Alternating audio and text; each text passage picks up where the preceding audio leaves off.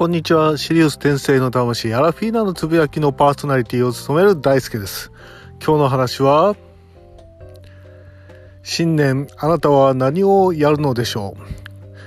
新年今年あなたは何をやるのでしょうか。そういう話になりますね。今年こそはと願をかけてね、お参り したかもしれません。皆さんね、お参りして何を願ったのか、それは今年叶えてもらいたいものを願った人もいると思います。そうです、今年叶えてもらいたい内容は何でしょうかねと、ここで一つアドバイスをしたいと思います。願をかけるだけじゃね、その願い事は叶いませんよとね。願をかける、願いをかけるだけじゃね、そんなね、神様も大変ですと。日本の人口1億2000万人の人がですね、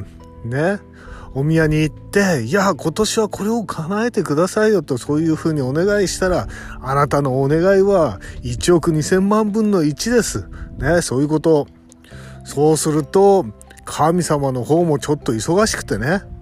あなたの願いを叶えるっていうのはちょっと難しいんじゃないかなと。そういうことです。そういうことね、あなたの大好きな神様かもしれませんが、ちょっと少し考えてみませんかとね。そうです。じゃあ何が言いたいかっていうと、願いをお願いするというのはとても素晴らしいことだと思います。ということは、そのね、やってもらいたい、叶えたい内容があるということじゃないですか。そういうことですよ。叶えてもらいたい内容がありますと。そうなんです。叶えてもらいたい内容があるのであれば、じゃあ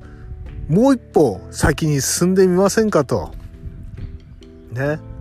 叶えてもらいたい内容があるのであれば、もう一歩先に進んで自分でちょっとですね、行動してみませんかという話ですよね。なぜ行動が大事になってくるか、そういう話になってくると、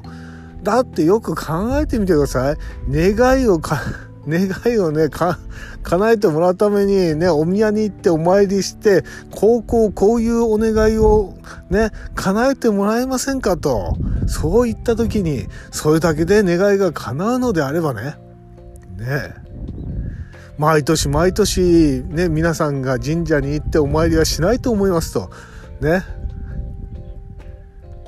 いや全員行ってんだったらさ、それこそ叶ってるから行ってんだろうと。いやそんなことはない。もし叶ってて満足してたら、毎年願いをね、叶えてくれとお願いしに行かないと思いますとね。満足しちゃって、いや俺の願い叶ったから今年はいいやみたいな、そんな感じになるでしょうと。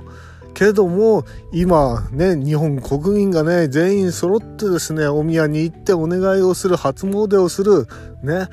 年こそはこれお願いしますよ先生みたいな感じでね。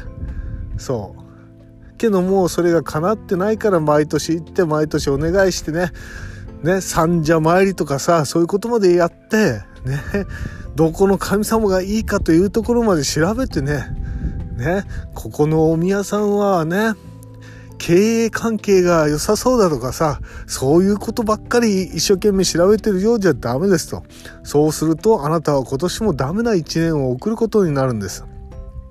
いいですか。そういうことなんですよ。だからね、何が言いたいかっていうとね、願いっていうか叶えたいものがあるのであれば、じゃあもう一歩進みませんかと。あなたはね、その願いが叶えられるように、どこどこのお宮がいいというふうに調べるんであれば、同じようにその願いを叶えるために何をしたらいいのかっていうのを調べた方がね、確率が上がっていきますよと。確率が上がります。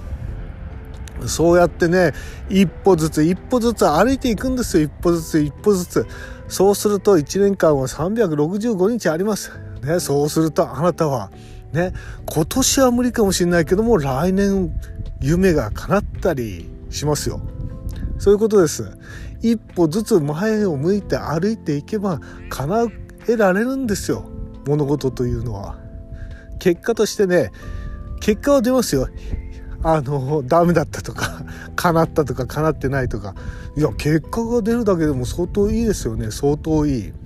だって全然進歩したじゃないですか。今までは願いを叶えるためにね、お願いだけしかしてなかったのが、一歩ずつ一歩ずつ前に進んでね、やっていくことによって何らかの結果が出てしまうやっぱダメだったというのかさ、いやいやいやうまくいったよ、叶えてくれてありがとうというのかね。そういうことです。そういうこと。だって結果が出たらさ、またその先どうするかっていうのがね浮かんでくるよね、頭の中に。じゃあ次はこういうことやってみよう、いやああいうことやってみようね。うまくいった人はよし、じゃあ俺はもう一発頑張ってね、何をやろうかと、そういう風にねどんどんどんどんね、回っていくと思うんですよ。回っていくけどもね、願いしかかけてない人、思いね、お宮さんに行ってお願いしかしていないような人っていうのは、毎年毎年お願いをするだけで終わっていくと、そういうことです。そういうことで、一歩先に進んだ人、一歩先に進んで歩いた人は、その結果が何らかの結果が出てるんでね、その次の年はまた新たなお願いをするのか、継続してお願いするのかさ、ねえ全然違うと思いませんか。そういうことなんですよね。